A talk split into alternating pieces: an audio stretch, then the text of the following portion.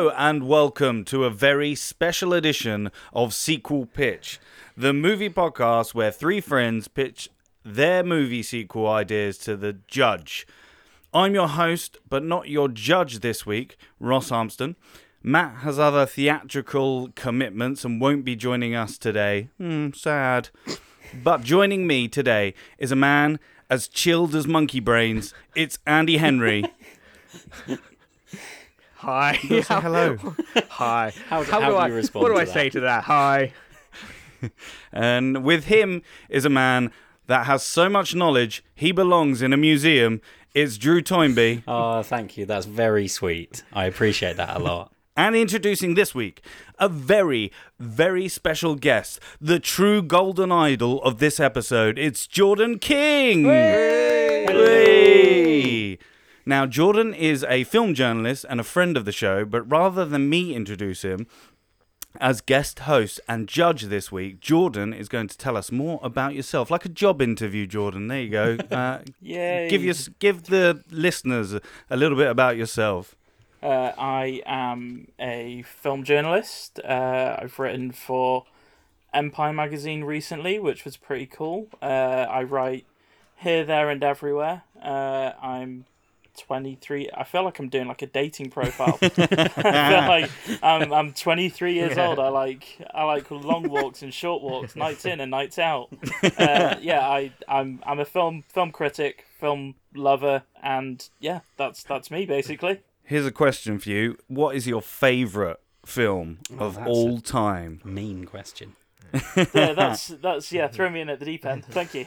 Okay, all right. Let's let's. I'll narrow it down. What's your favourite childhood film? Uh, easy, easy.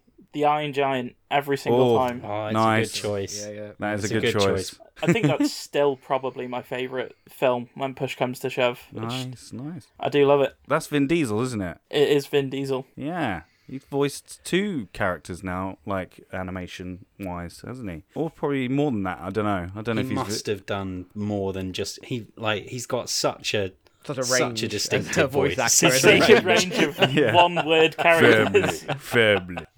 That's all he says. I mean, that, that's the most important thing is what your favourite film is, and uh, and we'll get to know you a little bit more in the episode, which is cool. Um, so, how is this week going to work? All right. So, firstly, Jordan will bring us his unofficial, official 60 second ish synopsis. We'll chat about the movie then, and then it, we'll talk about its good points, bad points, and all the in between, and uh, we'll review it. And then the guest judge officially takes over. Uh, the reins are yours, Jordan. Uh, Drew, Andy, and myself are going to all pitch our best sequels to you who will pick them apart and ultimately decide this week's winning pitch. So technically, I could win two weeks in a row, which would be really good. would be a So first. Yeah. yeah, two week winner. Um, the winner will then host the week after, just like normal. So, without further ado, Jordan, what movie are we going to be pitching sequels to this week?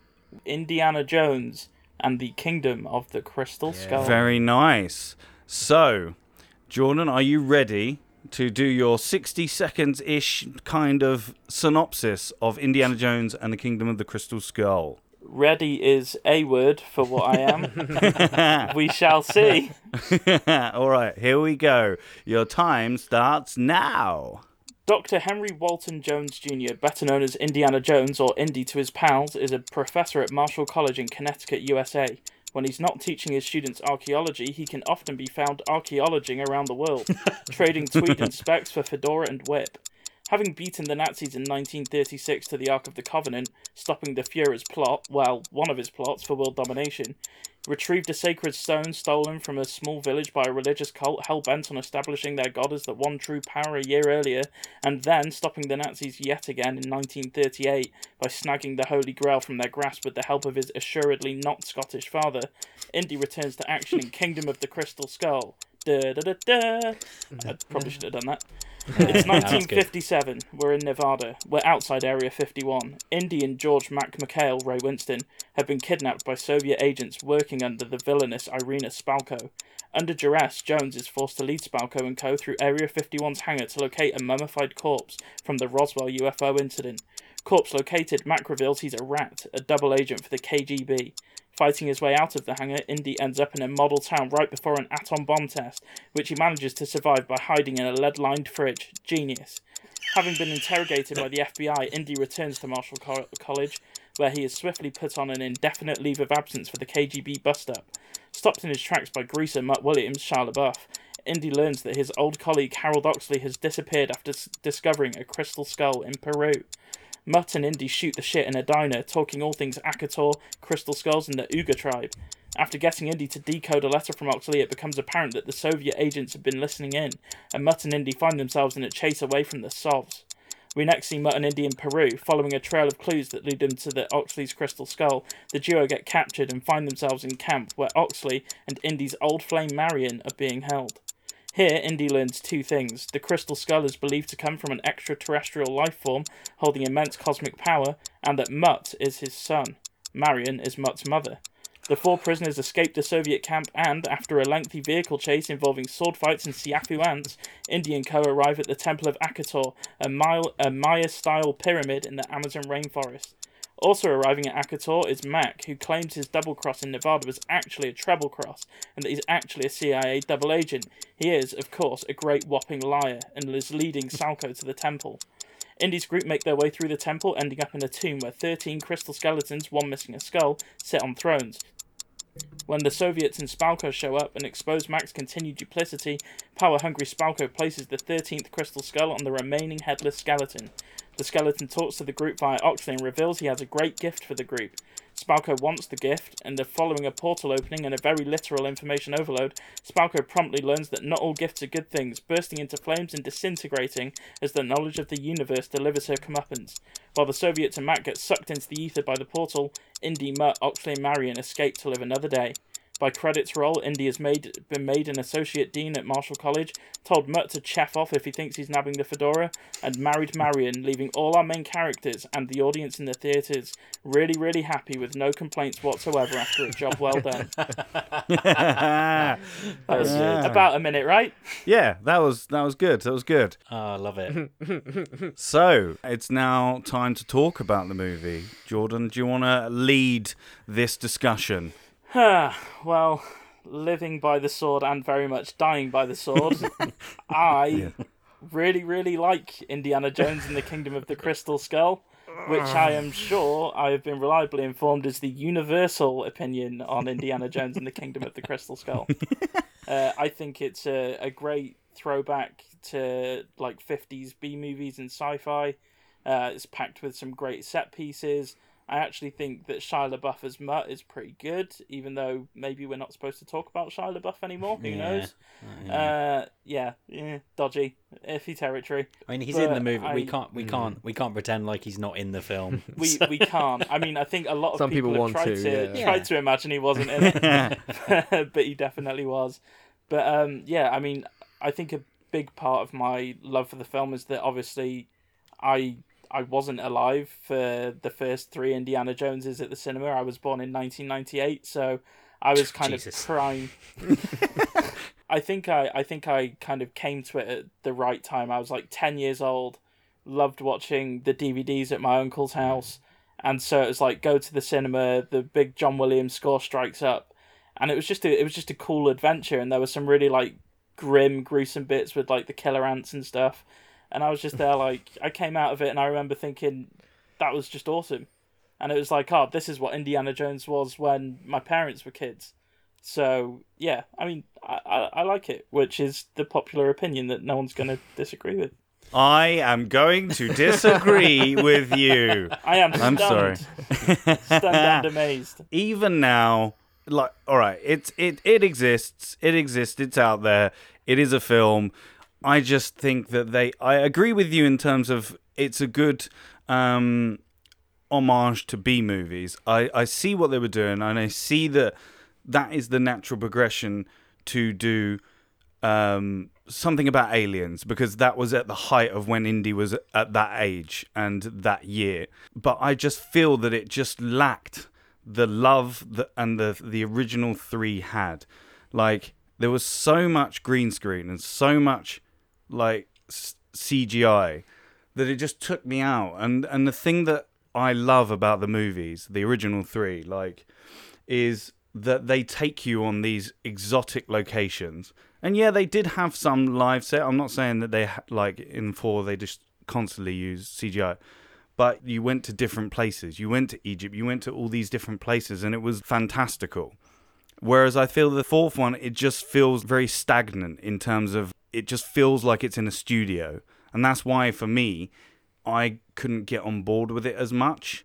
I really enjoyed the beginning. The beginning bit was cool where he's like whipping stuff um, and and Classic swinging through. Indy. Yeah, I love whipping, whipping stuff. and- I love the swing for the truck, and, And he he misses misses. it and comes short and comes up short. It's like, damn, I thought it was closer. I think Yeah. the um that thing with the with the swing with the rope. I think one of my few big criticisms of the film in general is that sometimes I've found that it feels a little bit like they pushed Indiana Jones too close to being a superhero. Um, Yeah. I think that one of the one of the things that made him so cool in the first place was that he seemed like it's a guy being a dude doing cool things, and it's like, is he going to get out of this next scrape or not? Yeah, yeah. The yeah. Whereas, danger, like, the Yeah. He He should it died does like seem every really action real. scene. and and Like, fundamentally it's him making things up it's him it's him going Mm. oh i'm making this up as i go like it's it's that thing whereas yeah you're right it feels like he's kind of like a superhero This um the John McClane, uh, I guess, the same problem he had. yeah Which was my biggest problem with the film. Eventually. There was two big, two biggest problems for me. One was the CGI because the CGI, I don't know how or why, but it was just terrible. All of it really took me out. And then same as when I watched Die Hard Four, just like you know the. Just old Indy just kind of depresses me a little bit. it's like there's not much the film can do about that because it's like two hours. But every time I saw him, I was just a bit like, oh, I agree. I agree with Andy in that sense. I, I feel that they didn't need to constantly reference his age. And in that point, I'm not sure how old Harrison Ford it was. I think he was like 65, maybe. Yeah, it's, uh, yeah, about 60, 60 something or other. But, and like he he's not immobile. He can't do like he like he can still do stuff. Like even in the new one that they're gonna make, he can still do stuff. He's only he's 71. He's not like bedbound and he's not and I I feel that they lean too much into that like um making him make quips about him being old and stuff. And I was like there is there is an element of that, but I I just don't know. I just didn't think it it needed that. I think the interesting thing for me on that is that, like, Steven Spielberg said in I think I think it was on the DVD extras or something, but um, Steven Spielberg said that in when Harrison Ford came back for Kingdom of the Crystal Skull, he said that he was in the same shape, if not better, than he was in 1989. Like they didn't even have Yeah. to resize him for his outfits. He he, he wore Wow. he wore his old he wore his old outfit because That's it fit him the same. It was the same build. Yeah. And um, I think you've got a fair point there that the guy wasn't like he's not a Jerry action hero. Like he's still Yeah. he's still he's still got it. He he uh, to quote Han Solo, he's got it where it counts. Exactly. And um, yeah, it, it's weird that they did lean a little bit on the oh he's getting old now. it, it has the issue being set uh, a good chunk of time after the, the previous film. It has it has the issue of he keeps on bringing up these other adventures that he did in the interim that sound really Yeah. awesome. you want to Yeah. watch those ones? Yeah, I want to see that. I would. de- Yeah. I desperately want to see it. And when one is perhaps struggling a little with Tarzan, Shia LaBeouf, Oh God. and and and your brain's like, oh, oh Yeah. yes, Harrison Ford and Ray Winstone doing World War II secret missions sounds fucking Yeah. rad. Yeah, yeah, yeah. But Ray Winstone. c'est la vie. I was just gonna sort of ask what what you guys' opinions are of the like the big set piece events in this one because I've had so many different conversations about them, and you know things like nuke the fridge or Mm. the the chase away from the diner. Like for me, they're some of my favorite Indiana Jones. I think nuke the fridge is.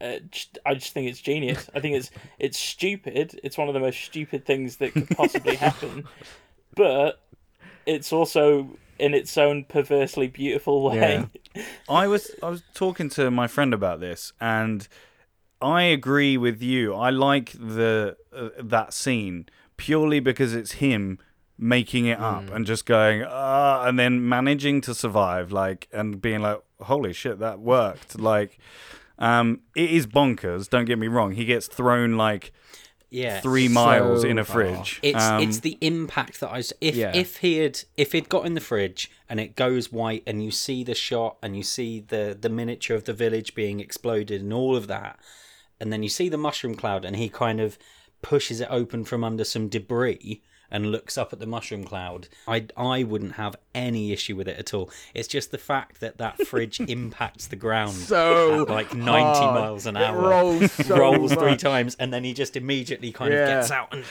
oh, Which, to be fair, if it was like Indy in the first film, you maybe be able to go like, "Oh, okay," but that it's like he's so old. Everything would crackle in that fridge. Just, oh. That see, that's what they were lacking. They just needed to add a little bit in the sound mix of just so you hear Just- some bones Oh, crunching, yeah yeah or when he or when he gets out of the fridge, he just cracks his back. and just- they're like, "Oh, that one." Just take a bit." pillow in there from the sofa, and he was like, "Oh, thank God I had this." Well, that's the other thing, or pad it with stuff. If if he had grabbed a load of Mm. cushions and shoved it in there as he got in, yeah then again I would. I would have believed that just- more at least. What do you guys think about? I, I'm a huge uh movie soundtrack, and Jordan, you were talking about soundtracks uh, uh, off air, and I am a massive fan of like the two, the three soundtracks. Sorry, um, but I wasn't a massive fan of the fourth. There wasn't for me as many memorable like themes in this movie. I don't know. What did you think? Uh, for me, um, it kind of had a similar effect to when I watched the Rise of Skywalker. Actually, I think, and again, Yeah. it's John Williams, Hmm. where the Rise of Skywalker, the film is a whole other topic for a whole other day. but the score for that film, I really loved it as a celebration of Star Wars. It had so many motifs that recalled, you know, iconic moments in the franchise. You Yeah. got moments with Leia's theme. You got all of these different characters as iconic themes. And I think with Indiana Jones and the Kingdom of the Crystal Skull, the score I think is a strong one on the whole. I think it has a lot of the sort of iconic themes and it has a lot of those motifs that we know and love. Hmm. But I think that it suffers for not daring to do something different because we're in a different time era. You know, the first three Indiana Jones films are set within essentially a, a three, four year period. So the score kind of stays quite compact and close knit because Indy and all of those characters are existing in a specific time frame. I think that with the production design for this film, the 50s setting is so cool. And like the diner scene is amazing. Yeah. But I don't feel like John Williams did that much to invest in that 50s sort of mm. doo wop and rock and roll Yeah, culture. And I think that could have been something really cool to diversify the franchise a little bit, even in amidst all of the callbacks. Yeah. I like Mutt's kind of. I, d- I, I don't know if John Williams made it quite sort of piratey, sort of swashbuckling just because he has the one sword fight scene. But I kind of like Mutt's like theme and motif that runs through some of it. But yeah, it it it doesn't go particularly far. It it is. It certainly doesn't take any further steps than any of the previous soundtracks. Certainly. I also hate. I also hate the fact that Mutt knows a lot about archaeology. No, we discussed this. He was raised by another archaeologist. I, I get that, but he's 19 years old. People spend their lives learning archaeology, and What you can't. Like it's at not. 19 though? It's it. You can't just like pick it up like, oh yeah, I've I've read. A, it's not like Sims. You don't just like put it on a bar and you're just like, oh, I've I'm I'm I can do archaeology now. I've achieved the archaeology achievement. um, and I don't like that. And I also don't like the fact that like Indy is a bit different in this archaeology stuff. Like he looked at a, he looks at a painting on a wall and goes, "That's over 200 2,000 years old." Just by looking at it, just by looking at it, or saying that the aliens are arch- archaeologists. How does he know that? He doesn't. He's not experienced. Like the thing, like archaeology is is a is a is a whole is like going I can do everything in archaeology now. I know everything about everything. And archaeology is a massive subject and back me up archaeologists out there who are listening. Don't know if you're going to be, but yeah. Um, that's another thing that I really hate. And if you if you have if you have it in your pictures, I'm gonna rip the beep out of Of you. all the of all the hills to die on for reasons to hate Indiana Jones and the the Yeah. Crystal Skull, Yes, the- I've never heard someone with such like visceral passion just go to town on the, the inaccuracy of Mutt being Yeah. really The- good at archaeology. And also the humor as well. The humor where he gets hit in the balls three times, they fall down a waterfall three times, like, and also uh, like I'm gonna just rant now. So yeah, Karen Karen Gillan's uh, performance, uh, she just does- doesn't just oh you, you I, like. I I think she comes off comes off as as very happy to be there. I think yes, it's infectious. Yes, which is weird. Like it's Yeah. weird that I she's felt like the just actor happy. was more pleased to be there than the character. No, she's but like, I'm in a she's movie. I- Yeah. She's got. She's, He's like, got oh, the Indy, I life remember you. back." I watched the other films. yeah, I haven't been in a movie since for 20 years, but yeah, I'm happy to be. Yeah, I get that, but it does. It didn't work for me for the character. I genuinely Um, thought you said Karen Gillan, and I was there going. I think he did say Karen. I did. Gillan. I think I did. But what's her name? What's her name? Karen. I know. Allen. That's it. Karen. Karen I was, Gillan. just, I was just there going. I've seen this film a lot of times. Have I missed something vital? What, why did when did Karen It's Gillan like she come hasn't into been in a film for 20 years and Yeah. she's stolen the elixir of life. yeah. Uh, yeah. Sorry, Karen Allen. Uh, Karen Karen Allen. Um, Big shout yeah. out to any Karen Allen fans out there that are now They turn wrapping off. They lap- Fu- furiously typing on Twitter. Subs- unsubscribe. Anyway, yeah, that's my rant over. You guys can talk about the rest of the film and how much you love it. Bye. See you later. I mean, so I'll I'll pick up as far as Jordan. You mentioned the other big set pieces. I'm I'm I think the the diner into the motorbike chase is fab. Um, I re- I really really like that motorbike chase, and the just the the getting into the library and Indy having the conversation with the student who has a question for Professor Jones when the bike slides up and moves the table out of the way, or no, slides the kid's chair back. And Yeah. the fact that he's really into it and he's and he's giving him proper advice, I really enjoyed that moment. The the the cars in the jungle is not it doesn't look good. And It's a good idea. yeah, well, well yeah, that, how that's the thing, straight is that jungle? works. That's also got nothing in front of the cars. Well, there are there is well, it's there's a big machine at the front that's chopping down the trees, making room for them. Although quick. that's that that I mean, it is going at at pace. If that existed in real life, then the Amazon hell. would That'd already be fucked, completely yeah. gone. Um, but yeah, there there are some issues with it spatially, and there are some problems like um, uh, Shia LaBeouf constantly leaning on the machine gun mounted on the front of their car, being like, "How are we going to deal with with Cate Blanchett over there? How on earth are we going to fix this problem?" Leaning on a machine gun, yeah. um, and and having that sword fight when he's doing the splits between the two cars, Yeah. and kind of like, "Hey, you know." The baddie driving the other Could car just could just away. swerve away, and this would all be finished. It's like when they're uh, on the get about to be drove off the cliff. They're getting pushed by the uh, by Cate Blanchett, and they're trying to drive it along the same speed. But it's just like, well, couldn't you stop? Mm. And then you wouldn't The, get um, pushed off. the Every the Peter situation Jackson they King should've died in. shot. in in all fairness though, I feel like that comes back to that classic thing of like every bad guy monologue. It's like, why don't you just shoot him? Yeah, Why exactly. Yeah, Yeah, I mean, but- it's a, it's an adventure, isn't it? So yeah, you've and it's and lean it is toward- it is a family movie. Um, it, it is for it is perhaps for younger audiences than the other movies were, but ultimately, I don't know. Siafu ants is nightmare fuel. I mean, yeah, that is it's pretty grim. Like when they go when they go into um Yeah. into the the Russian soldier's mouth. Yeah. That's that is that's pretty grim. I mean, dude had it coming, but it was still pretty grim. yeah. There are a lot of choices that I find troublesome, but it is still fun. I have issues with it, and it depends on the day how much I like this film when I if I see it on telly and I stick it on. But I think I enjoy it more often than I don't. Put that on the poster. Okay. I think we should give our scores. yeah, don't we you? probably should.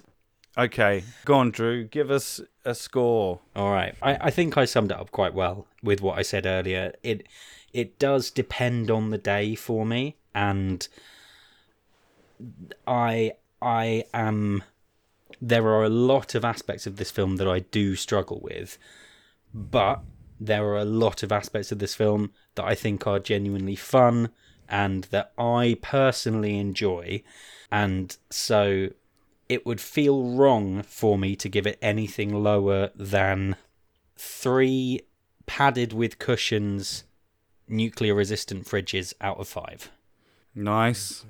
Let's go, Jordan. What would you give it? I, I know you're our host, but also, you know, let's just. What would you give it out of five?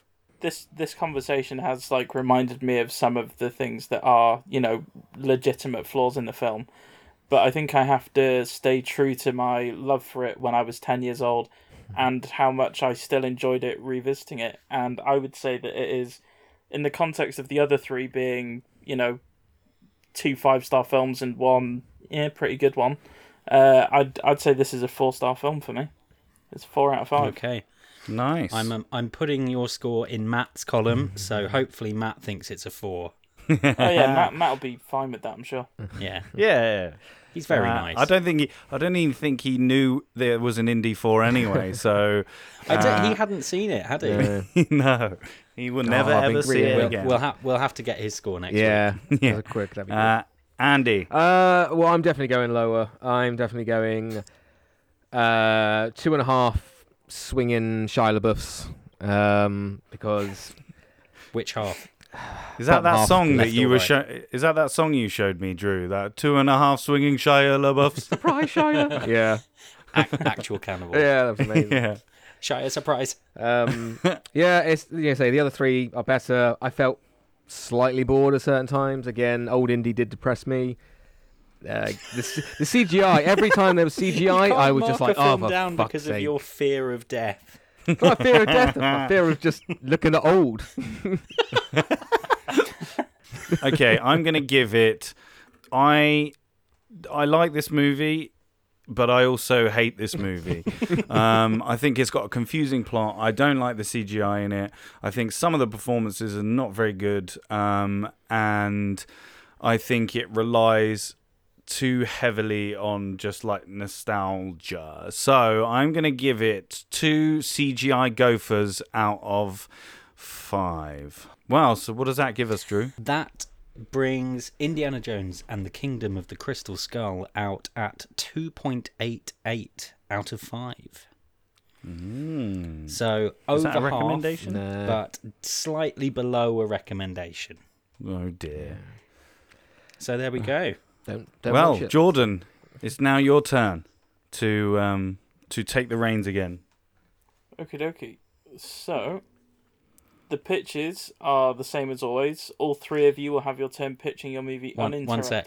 Could we possibly have you say Oh, yeah. it's time to get your sequels pitched? Oh yeah, I I, I can. Just give me. it's time to get your sequels pitched. Ooh. Oh, it was Hey. moody. It was suspenseful. I enjoyed it. The pitches are the same as always. All three of you will have your turn pitching your movie uninterrupted, and after each pitch, I might have some questions for you. Then you'll have your chance to discuss with each other and do your best to convince me why I should be picking you as the winner. So let's get started with Andy. So, we see a figure we recognise to be Indy running through a forest with something hidden in his bag. He's being chased by a group of people, and as Indy comes to the edge of, the, edge of a cliff, the group of people surround him, and a goon tries to take the bag. This is where we see Indy lift his head to reveal Chris Pratt as a young Indy. He, uh, he attacks the goon and shoots, whips, and fights his way through the others until he's left with the boss, uh, who doesn't have a gun or needs to reload. Indy tries to shoot out, shoot, but is out of bullets. The boss dives to the floor, grabs a gun, and shoots Indy, who manages to pick up the bag and jump off the cliff, barely missing the bullets. As he's about to hit the water, old Indy, Harrison Ford, wakes up, and we see it was all a dream. Indy gets up and does his old man routine as we see the title Indiana Jones and the Fountain of Youth. Early 60s, we see Indy teaching a class. A student enters late and sits. A student enters late and sits down at the back of the room. At the end of class, Mutt enters and he and Indy talk about how they haven't spoken in a couple of years. Mutt says he's part of a group of new uh, a group. Mutt says he's part of a new group of archaeologists and explorers who do things in a new, cool way, and we don't need uh, degrees like you old fossils. He says he's gone he's gotten back from a trip where they have found another clue to the Fountain of Youth, and Indy asks about the other clues that Mutt has, and he admits that he hasn't got much, but what he does have he can't piece together. That's why he's come to see his old man to get his help. After some back and forth, Indy, secretly intrigued, agrees and says something along the lines of, "Oh, come to see just to look, uh, see the look on your face when you realise you're wrong." Indy and Mutt travel to Africa, where they look over the clues and start to bond a little. When this ne- next act, their relationship will be very much like Harrison Ford and Sean Connery, back and forth. Uh, Indy questions Mutt's motives for reaching the fountain, assuming it's money, but Mutt says he just wants his name to be remembered. They realize they're be- they realize they're being eavesdropped on by a group of people, the bad guys, and move to a different location. On the way, Mutt meets a girl, Gloria, who tags along with him and Indy. Further along their travels, they run into the bad guys again and they get into a fight, and we have a chance to show how age is affect- affecting Indy. Eventually, Mutt comes in and breaks up the fight. Indy leaves to clean himself up, and when he comes back, he sees Mutt talking to the head bad guy. When Indy questions what Mutt was talking about, Mutt seems to be lying, but Indy can't tell.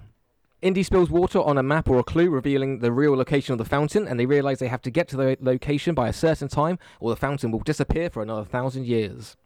It's a race to the fountain. When the trio get to the location, they see the bad guys. Mutt swears to Indy he didn't tell them, but Indy doesn't believe him. The bad guy laughs and hits Mutt, and then walks over to Gloria, his granddaughter, who has le- been leaving him like breadcrumb clues uh, for her granddad to follow.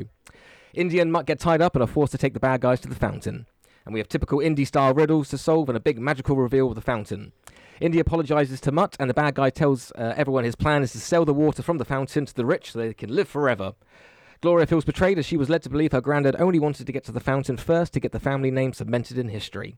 She then betrays her granddad, frees Indy and Mutt, who take down the bad guys. The grandfather doesn't die by anyone's hand. He has like an ex- accidental death, like um, he falls off a cliff, and uh, Gloria and Indy can try and get to him in time, but don't, and he dies that way. The trio end by talking about what to do with the fountain. They decide to destroy all the clues, saying it's too much of a temptation for man. Mutt says, Why doesn't Indy just take some for himself? That way he can be young and crazy and have fun adventures again, referencing the start. And he and Mutt can basically have their uh, can basically start their relationship again and grow up with each other. But Indy says no and starts talking about not messing with Mother Nature and how getting old is natural, and you should only have one chance at life, and that's why you should have as many uh, adventures as possible to leave your mark. And his mark will be his son. We end with Indy teaching. The door opens again, and another student apologizes for being late, but this time we see it's Mutt. He sits at the front of the class and starts making notes as Indy smiles and continues teaching. Nicely pitched. I do have some questions about Indiana Jones and the Fountain, of Youth. youth. Yep.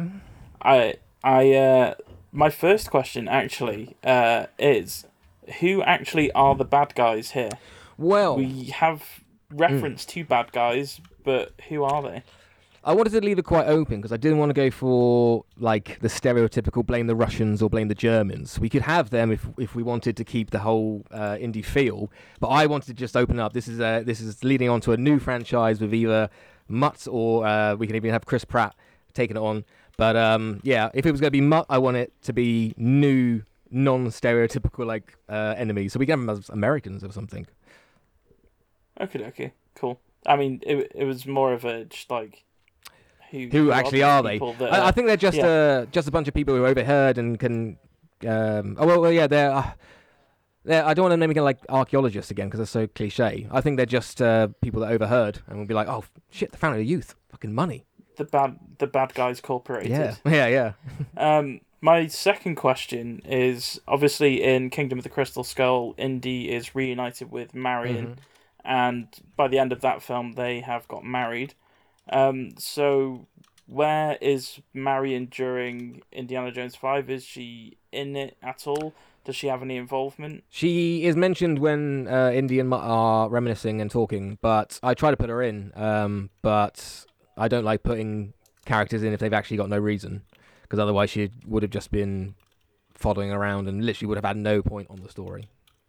No, no, that's Mhm. absolutely fine. Uh, third question then is, do we actually find out why Mutt was talking to the head bad guy in the bar? No, I mean like I want He could when everything comes out and open, he can just be kind of actually trying to calm things down and stuff. Um, or we can have an optional scene where he is the bad guy says, you know, where's the fountain, and either Mutt can lie or say, you know, I'm not, I'm not saying.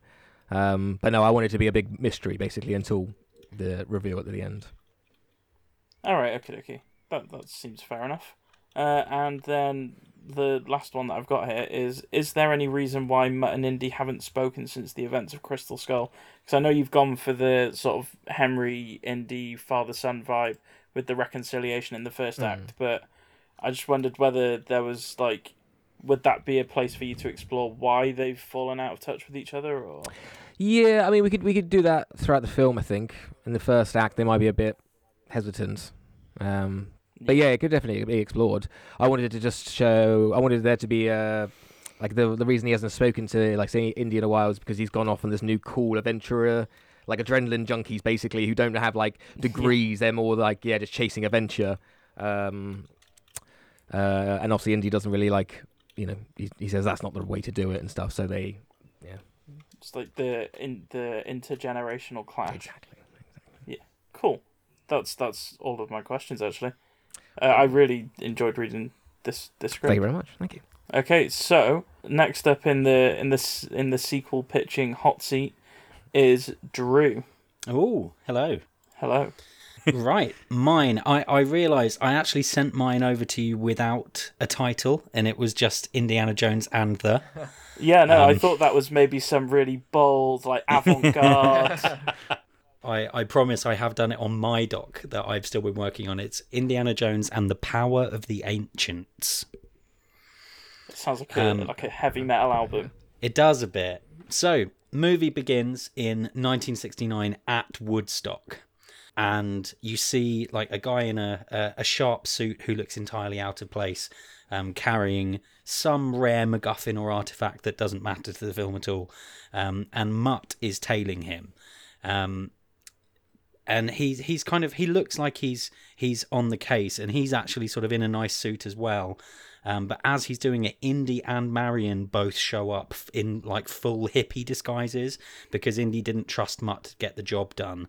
Um, they end up having to have a big fight and we watch the chase and the fight from the perspective of all the people at woodstock who are stoned out of their minds on lsd and and mushrooms and weed. And so it's like crazy and trippy and hopefully quite entertaining and funny. Um, they eventually have the ceremony returning the object to the museum, and it's a big celebration, but it's cut short when Mutt is drafted for Vietnam. Um, cut to 1972, it's three years later, and Indy finds out that Mutt has gone missing, and Indy's approached by a government agent uh, he finds out that Mutt was drafted for a special mission to try and save Vietnamese artifacts, given his background and the work that he'd done with his father and Indy's connection to the government. And they believe that the Soviets may have actually gone in and taken him from Vietnam for some reason or another. So Indy and Marion go looking for Mutt. Uh, there we get a, a Vietnamese American woman who's an expert on Vietnamese history, and she comes along as their guide. Um, explains aspects of Vietnamese culture and the fact that yes, they're technically an atheist state, but they have religious beliefs that are kind of in their culture more culturally. Oh, there's got to be a better way of saying that, but there we go. And they have various aspects of um, ancestors and gods of the land and explaining all that kind of stuff. Going to the location of Mutt's last mission, they find an entrance to a temple that's been booby trapped, but it's all been opened up, and they find an empty plinth, and it's kind of it's a callback to Raiders, and it's kind of set up to look like the same plinth from the beginning of Raiders, but it's empty. Um, they find some evidence that Mutt was here, kind of he's left some notes, or they find his notebook or something. Um, they look around the temple, they realize it's something to do with wind, and then Indy starts putting together. There's a legendary creation myth that appears in many ancient cultures around the world, obviously all pointing to wind, stone, water, and fire. Um, cut to Mutt being PG-13 tortured to help the Soviets. Um, he's he's standing up to them. He's giving them good bants, but eventually he gives up that stone he thinks may be at Stonehenge in England. Um, Indy, looking at the clues that were left there at the time, works out the same thing, and they all arrive at Heathrow at the same time. You have a big chase through 1970s London. You have like uh, the soundtrack from the right time, and you go to all the big landmarks, and it's all very, very Indiana Jones. Um, and eventually they manage to get Mutt back, but they are still on the back foot, and the, Stov- the Soviets beat them to Stonehenge um, after setting a trap for them.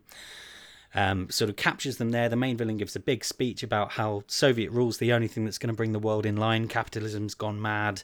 They're the only they're the only thing that will bring the world to order, and they'll use this power to make it happen.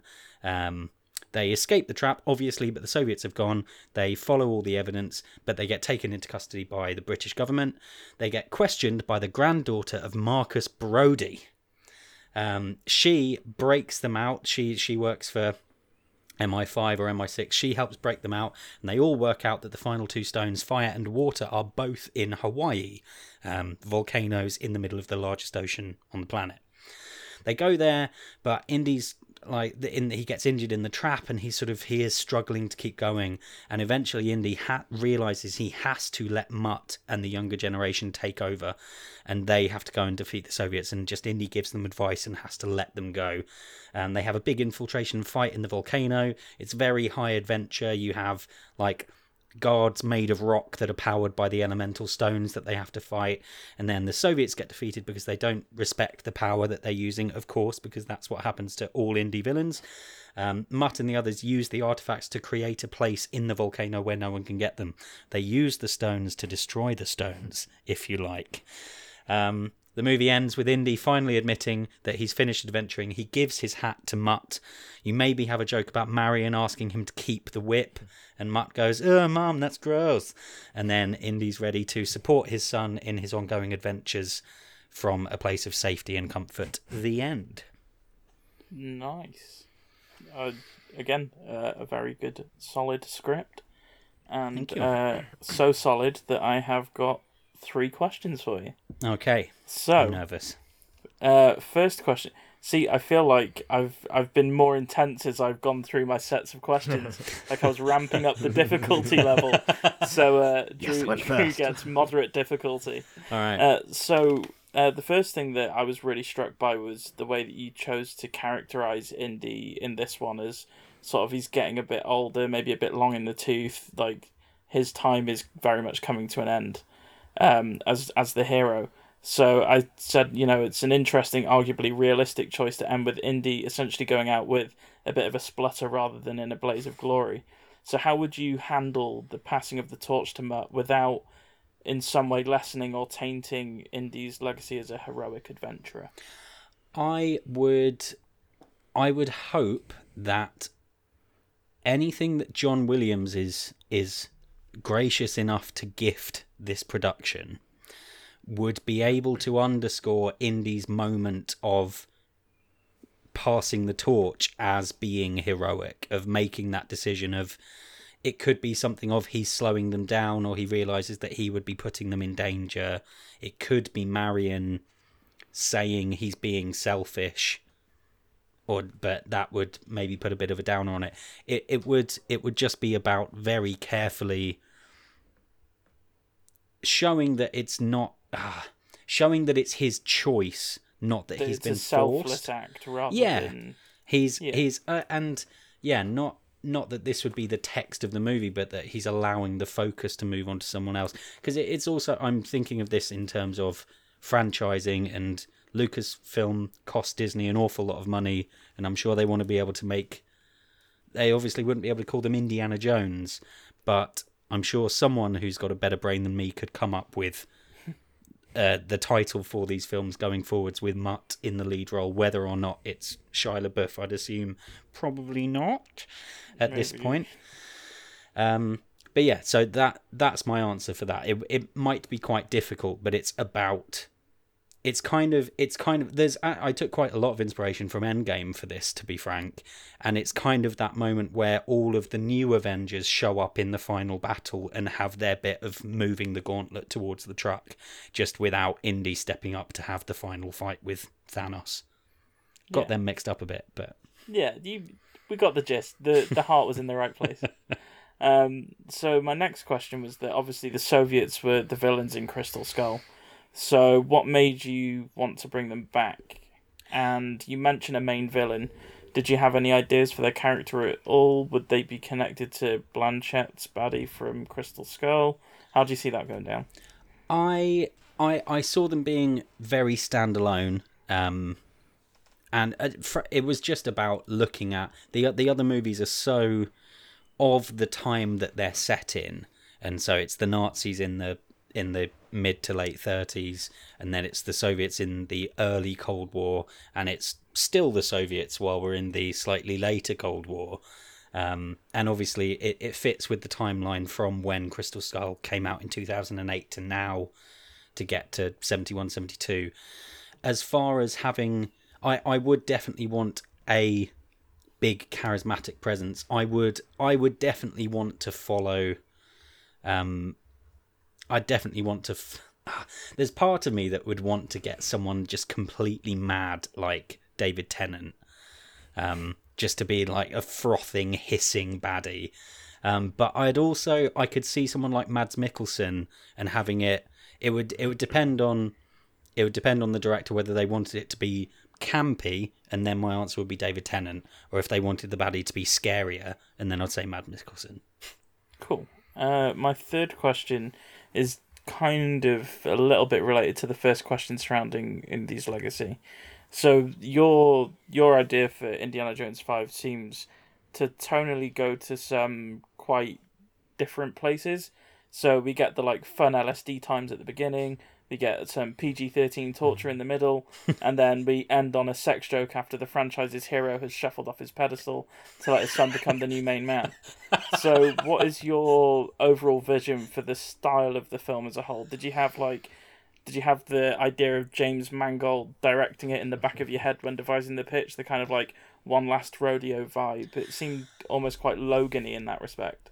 I I I didn't actually, and I'll be frank, I'd kind of I I'd forgotten that Mangold is the one who's on doing actually doing Indy Five. I was I was perhaps trying to match the tone of Crystal Skull more than I realised that I was.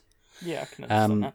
just try trying to perhaps trying to please too many people at once but i because i i like some of the silliness and i like the the wink at the audience but i also want it to have some some mild peril or more than mild peril if that makes sense No, that makes that makes perfect sense.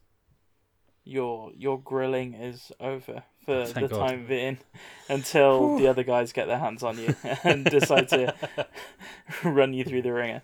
Uh, so that means that last but not least to get their sequel pitched is Ross. Hello. Uh, my title is called Indiana Jones and the Spear of Destiny. The film opens and we see the words Xi'an and the Shanxi province in 1965. The camera pans in on a forest and we as we get closer we see armed men breaking into an ancient tomb and we then see them coming out with some ancient armor that is made of jade being loaded into a truck. The camera pans out and we see a shadow watching from afar. We see a familiar sight of a fedora. It's Indiana Jones now with a beard. We hear the voice say, we hear a voice say, "Holy smokes!" We then go see Short Round, although he's actually an adult. um, they discuss how uh, these people are grave robbers and that they are going to steal the burial army, the uh, the burial armor of Quin Shai Han. Um, short round cocks a gun. Indiana says, "Put that away, will you? I think of something."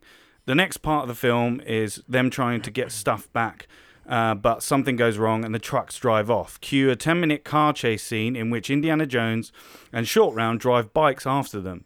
And there is a part where they drive along the Great Wall of China in an action sequence. Eventually, they get the stuff back and they give it to the Chinese government to put in a museum. Short Round asks what he's going to do next. Indiana Jones responds, Retire. Marshall College have put me a little party for my retirement. Um, so then Indy heads back to the Marshall College, packs away his things, cue an emotional photo, uh, cue emotional photos and mementos of previous films, including a picture of Marcus. Party scene follows. Marion is there, uh, and two suited men ask Indy if they can talk in private. They ask Indy uh, if he knows about what the Spear of Destiny is. He informs them that, and, as, and the audience of his knowledge that it's the spear that killed Christ whilst he was on the cross. Uh, and it's said to hold power to control the future, but he dismisses it as hocus pocus. They then tell uh, Indy that spies have found out that Russians have started looking into the spear, and the last place it was seen was in Berlin, and that Hitler kept it in his private collection. They urge Indy to help use uh, his archae- archaeological knowledge to locate it before it falls into the wrong hands. Indy says he'll think about it. The next scene is Marion and Indy on a date night, and he tells her about the offer. She's annoyed at him and doesn't want him to go. He tries to persuade her, but she won't budge. They then go home and sleep. Marion wakes up, and in the morning, in, uh, in the morning, she sees that Indy is gone, and leaving a note saying, "Sorry, this is who I am. I love you." We then see the travel red line thing heading to Berlin. Next section of the movie is Indiana coming to Berlin as he knows someone who used to work at the Reichstag uh, and was also a professor at Berlin University. But he now uh, lives in East Berlin, so uh, Indy has to sneak in from West Berlin. Cue action scene in which he gets in via the sewers, almost getting caught, but he probably like punches a guy or something. Um, he then meets up with the professor and they reminisce about old times and discuss the change that's happened. Uh, Indy learns that the spear was originally here, but when the Reichstag fell, it was taken by some people known as the Keepers of the Future. He then shows Indy something he found within the base of the spear that got dislodged during a, a bombing run of Berlin. It's a riddle type thing. He works out that the spear is in Alexandria. Then all of a sudden, we see a Russian from a rooftop across the way. He's looking at a locket, and the picture inside is Cate Blanchett. He aims at Indy but hits the professor. Cue a 15 minute uh, action scene over the rooftops of Berlin escaping the Russians. He gets away and gets a flight to Egypt. Cue Indy Redline travel montage. Indy arrives in Alexandria and guess who's waiting for him there? It's Salah. Um, they reunite and catch up. There's a monkey again as well. Uh, he tells Salah he's looking for the Spear of Destiny. Salah tries to dissuade Indy, saying it's a young man's game. They both work out. They both work on the riddles, um, and they work out that the spear is buried with Alexander the Great in his tomb. Indy is excited as it could be the biggest archaeological find uh, of the century. Anyway, Indy locates the tomb using his knowledge, has to go through loads of traps. I'm thinking scorpions, Greek spears, etc. Uh, eventually, he gets to it, but Salah pulls a gun on him. What? Salah explains the tale of the spear that it's it was used by Alexander the Great, that he and his fathers and his father's fathers are members of the Keepers of the Future, and they took it back after the fall of Hitler, and that the spear had the power of prophecy, and anyone who has it can change the future to suit their design. Um, but he cannot let Indy take it. Then the Russians find the tomb. We learn the Russian sniper uh, is Cate Blanchett's son and that he's here for revenge. He kills Salah. Um, sad times. Then uh, he takes the spear. Indy managed to survive somehow. Then he stows away on a helicopter that's transporting the spear, maybe in disguise, I don't know. Bides his time. The helicopter lands in Istanbul to be loaded on a bullet train to St. Petersburg big 30 action, uh, 30 minute action se- section in which Indy uh, takes on all the Russians on the train, one carriage at a time. He gets to the final carriage, and the bad guy, Russian son man, has the spear in his hand. And he says, uh, "With this spear, the Russia will crush its enemies." The fight happens with Russian, uh, the Russian son, but he seems to know where Indy is punching and is going uh, and, and where he is going to punch. So it's a hard fight. Eventually, he is knocked out of the train and is killed somehow. Indy ha- uh, thinks he's done, but it, a helicopter turns up and starts blowing up the big train. Uh, and there's a big train derailment, action sequence, and the helicopter is destroyed as well. Indy survives, goes back home. There's a scene with top men asking for the spear, saying that they want it for themselves to make America great. Indy feels betrayed and snaps the spear in half and says no one should have the power to change the future the way they suit. Cut to black. We then see Indy in Canada in the middle of nowhere in a log cabin, himself and Marion sitting in front of a fire. The camera pans through all the memories of the last four movies with a slow Indiana Jones theme playing. We then see uh, the last shot we see is the fedora on a hat stand. End. Nicely done. I have got some questions Go for it. about Indiana Jones and the Spear of Destiny. Go for it. The first question is uh, shout out to my fiance, by the way, uh, long time listener, um, and uh, big time plot hole finder. Uh, she mentioned to me, and I thought, yeah, fair point. Um, who put the riddle in the spear, and how did the person who put the riddle in the spear know where the spear would end up if the spear hadn't been taken when the riddle was put in the So the spear, the spear was made. Um, so a load of people have had the spear, and it's not really a riddle of like the location. It's more an inscription of maybe the location of Alexandria. Like here in Alexandria is where I lay to rest, and it's about Alexander the Great because a load of Okay. people have have maybe I wasn't that clear in the thing, but yeah, I wanted some sort of thing, a clue to then send him to Alexandria. Okay, that makes sense. Um, yeah. Uh, on the spear as well, hmm I can't help but wonder would Indiana Jones, world renowned archaeologist, big fan of preserving history and, you know, archaeologing really good, uh, would he snap a spear that represents the archaeological find of the century? Um, yeah, because he's fed up with America and they were going to take it anyway. So he re- he he would rather it be destroyed than. I mean, the Holy Grail was lost and under in a in a in a chasm, um, and he and he's had that happen to him before, where America took the Ark of the Covenant and put it in a warehouse and he said they these guys are bureaucratic fools. Yes, he would have probably preferred to put it back in in the in its rightful place, but it's too dangerous now because people have found the tomb of Alexander. Sure. I mean, to be fair, I think the answer of just he's fed up with America. I was there like, yeah, that's that's a good that's a good explanation.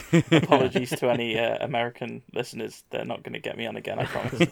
Uh, so, next question is, how long do you imagine the film being? And I tried to word this in a way that didn't sound like I was insulting the like scope of the film because there's like a 30 minute action sequence on the train that's in what seems to be the third act at which point we've been to china america berlin egypt and have arrived in russia so a lot of ground has been covered literally by that point in the film so is Yeah. this like going for like end game kind of Uh, yeah. I mean, I want this to be his last hurrah. This, and I want this film to be the thing that made made Indiana Jones so popular. I want those big action sequences. All right, they don't have to be thirty minutes or whatever it.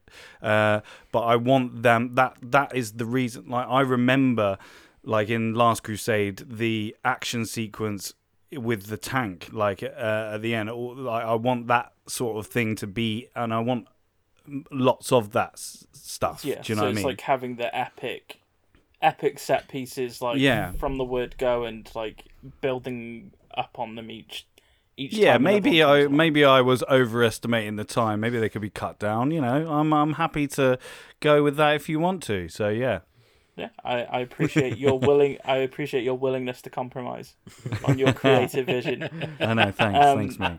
The third question that I've got, which, um, as as many people that are in relationships that have ever pissed off their partners will likely know, uh, you don't tend to get forgiven immediately for the things that you do, and I feel like uh, when Indy's you know buggered off and abandoned Marion do we get any of the like fallout from that or any further involvement from Marion in like sort of cuts back to their home or anything? Because obviously, like at the end of the film and the epilogue bit, they're sort of they they've had an almighty bust up, but like they're back to smoochy smoochy sort of cozy cozy.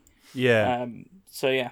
yeah, I, I can see that. There, there's not an in between, but I I think yeah maybe there could be an extra scene, but you know when she sees the when she sees the note, maybe she's angry at first and then smiles because she fundamentally knows that's who Indy is. She fundamentally knows that that is who his character is and that's his drive is is adventure. Um, Yeah. And then I want the the thing of the movie being that Indy's realizing that um, it's time. It's time. Like you know, you can't you can't change the future. And what he wants is actually just to spend his time with Marion. Uh, He did before, but like more so at the end of the movie. Yeah, it kind of reminded me a little bit of the sort of arc progression in Uncharted 4. Yeah, Uh, the yeah, game, like, and obviously Indiana Jones is a huge inspiration for that. So I can kind of, I can get on board with that because, like, Nathan Drake in that abandons Elena again and lies to her and lies to her, but she kind of has that thing of, like, this is the last time, but also I understand this is who you are. yeah. So yeah, I can get on board with that. The last thing that I was going to ask you about was your film has not one but two past Indy montages. So there's the one at the beginning where he's looking through the photos and we see some like old school Indy montage clips.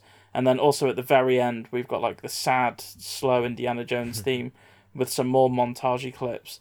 So how do you see both of those playing out in terms of like making them feel different enough to like justify both being in there. Well, I, I feel that the first one would be more stuff from his college. It doesn't like it, maybe more focus on Marcus and and the stuff and like pictures of him or something, or maybe pictures of him and Sallah and um um and then at the end it's more you know objects and things like I see it panning like you know it pans past his whip and maybe like a tr- uh, a plane ticket or something and um, and then it just focus. I just think that the the it's a strong image to end on with just the fedora. I I it doesn't have like yeah. So the college one is more him just packing away stuff that is is memorable to him, like the characters from um, the college, i.e. Marcus and Yeah. Sallah.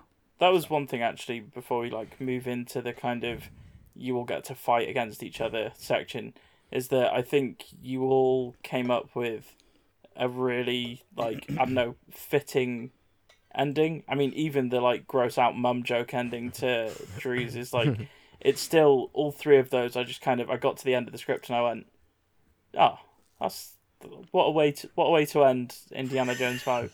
So a big a big kudos for that before you start laying into each other. Thanks. Right, are we good to are we good to try and win you round in that case? Uh, I mean, I feel like we're gonna have to. We're we're gonna we're gonna need you to to fight your cases and convince me. All right, okay. I'm gonna I'm gonna jump in and uh, I'll come in with my my jokey things first. And first off, Andy, Pirates of the Caribbean called they want their plot point back, and Ross, the Constantine film called and they want their MacGuffin back. But other than that, like to be completely frank, I've got some issues with, you know, short round, maybe not maybe a slightly problematic character, not to mention having John Rhys-Davies come back as Sallah. Um, iffy. I'm I'm kind of nitpicking here because frankly, I I think mine works because you've got Mutt and it's kind of a passing of the torch. It's a big globe trotting adventure.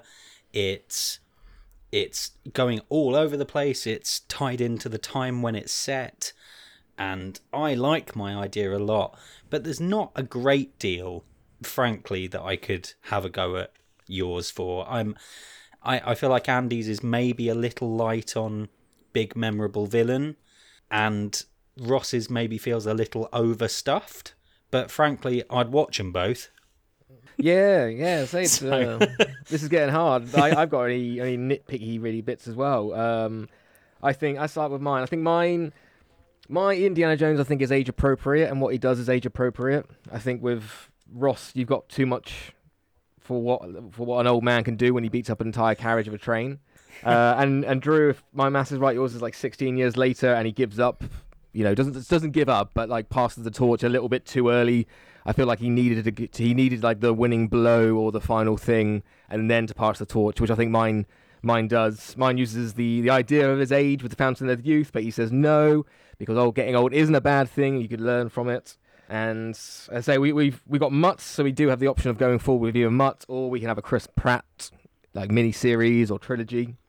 Um, and yeah, the trying to trying to open up the villains more, and not just have them so so closed off and Russian or German, basically. Uh, Jordan, you should pick mine because I am doing a last hurrah for Indiana Jones. That's what people wanted when Indiana Jones 4 come out. They wanted just Indiana Jones. They didn't want to have him pass the torch. Also, I think that Drew's I, I like it, but I also hate the ending where he gives the hat to Mutt. It's just a hat. It to him to Mutt. It's just a hat. He wouldn't, and also he's more in in Indiana Jones 4 he's more interested in in cars and in bikes and I don't believe that in Andy's that he would then be able to find with no clues the fountain of youth I put in action sequences I focus on at Indiana Jones and I bring back some original characters whether they be problematic or not and I don't want to focus on passing the torch yet. I want this last film to be a last hurrah for this character and just focus on him. That's why you should pick mine. Mm-hmm.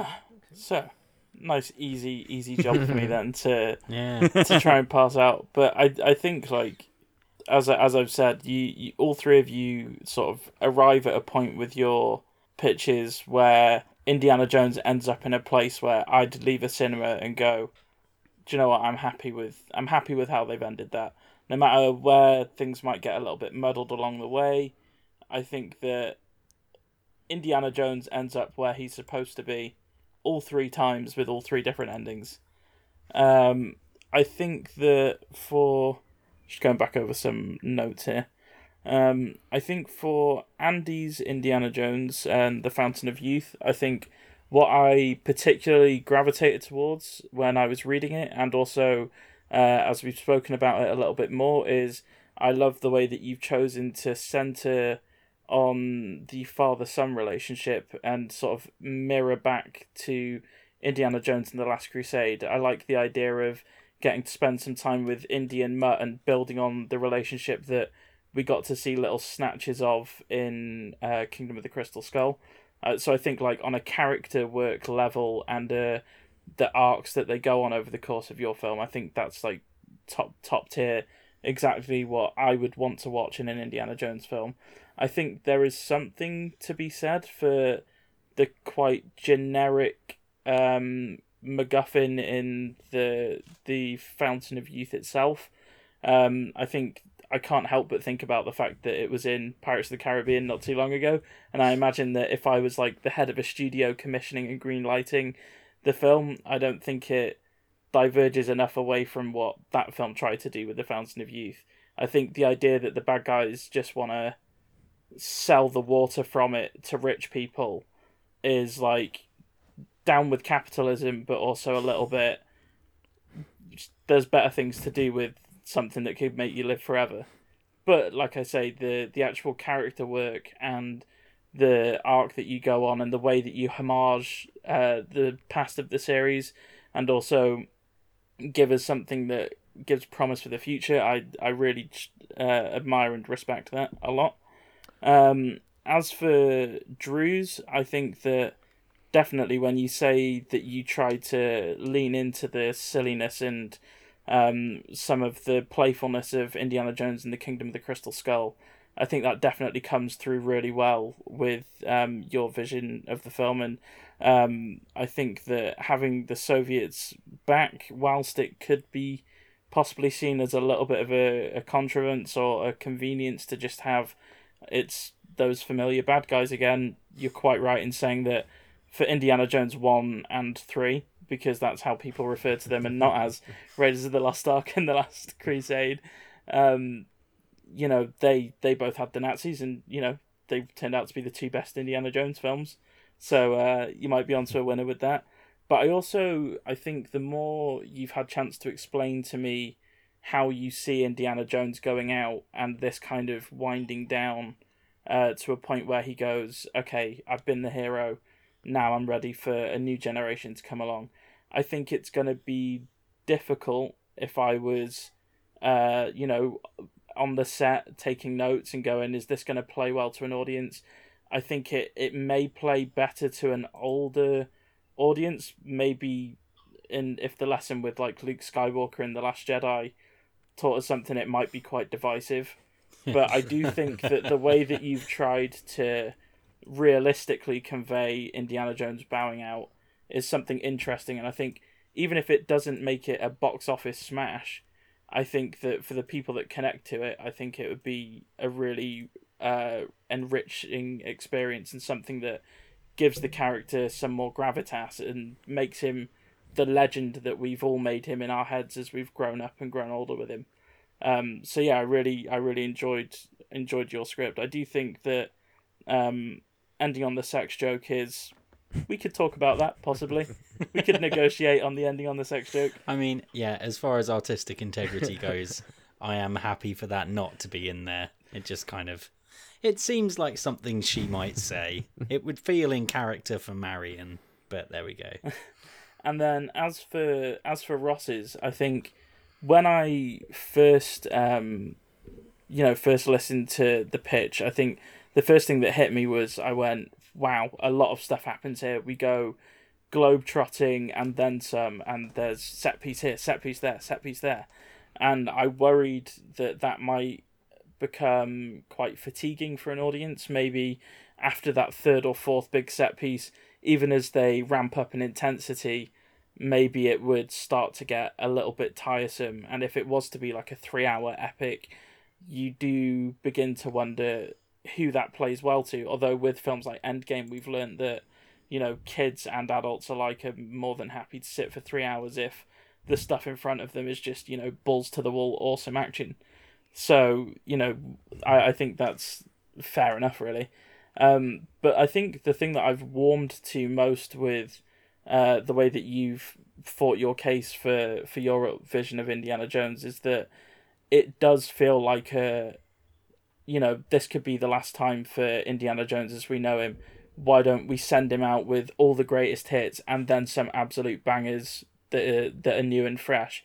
So, whilst it might be unrealistic to see Indiana Jones go through carriage after carriage of a train in Russia, taking out bad guys, and, you know, apparently not being a 70 plus year old man, at the same time, you can't help but in your head as a fan and as someone that just is looking for that exhilarating experience go, that would be really cool. And I think that I'd come out of the film on that beautifully um, imagined shot of the fedora on the hat stand, I'd come out of the film going, "Oh wow, that was like saying goodbye to an old friend," and I think that would be quite a poignant and impactful experience. But that all being said, and again, like I have to say, all of you had brilliant, brilliant ideas. I think there were things to be sort of pluses, minuses, all that kind of thing, but I wouldn't be sad to see any of those on the big screen. And I think I'd come out of it saying, not only did I have a great time, but I think it would wipe any sour taste from the mouths of people that weren't so fussed on Indiana Jones and the Kingdom of the Crystal Skull. I think for me, I when I first heard it, I just thought, "Oh man, I'm a sucker. I'm a sucker for a character-driven, relationship-based, broiling drama with action hijinks in between." I'm gonna have to go with Andy. And Nice.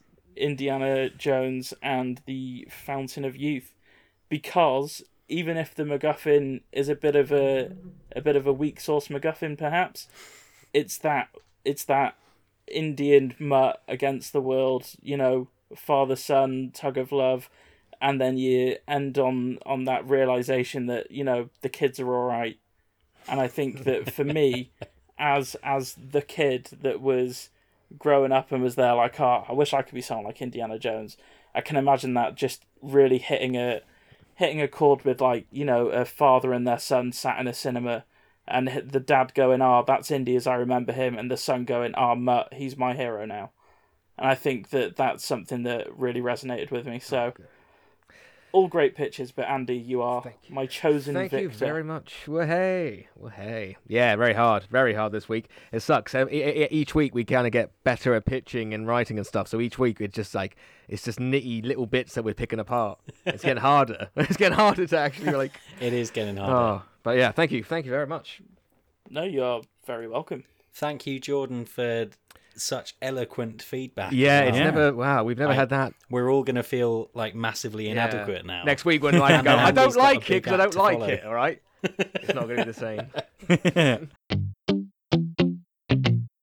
So, this week's winner is Andy Henry. So, Andy, next week, what film are we going to be pitching sequels for? We are going to be pitching sequels for the comedy action Ryan Reynolds, Sam L. Jackson, The Hitman's Bodyguard. Whoa. A little bit of action, a little bit of comedy. It's going to be fun. Good. Okay. So, ladies and gentlemen, our sequels have been pitched. We have our winner. If you would like, and if you love us, if you if you if you liked all of our pitches, if you liked mine more than Drew's, because mine was definitely the winner, uh, then please shout us out on Twitter, give us a message on Instagram, whatever, any social medias. We're not on all of them, um, so please give us a shout out. And we love all uh, we love all of our listeners. Our some of our long-time listeners, uh, Candice as well, um, also Steph as well in Pennsylvania. So big up to you guys.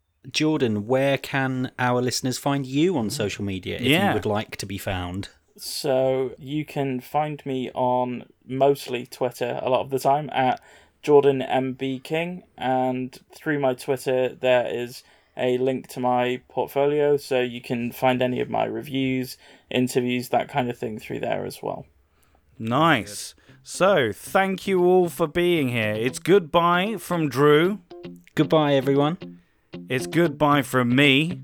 It's goodbye from our winner this week, Andy Henry. Have I got time to do my five minute acceptance speech or? We'll play some music over it. and it's goodbye from our special, special, special guest, Jordan King. Goodbye. Goodbye. Thanks for having me on, guys. Thank you, Jordan. Thank you. Bye. Bye. Bye.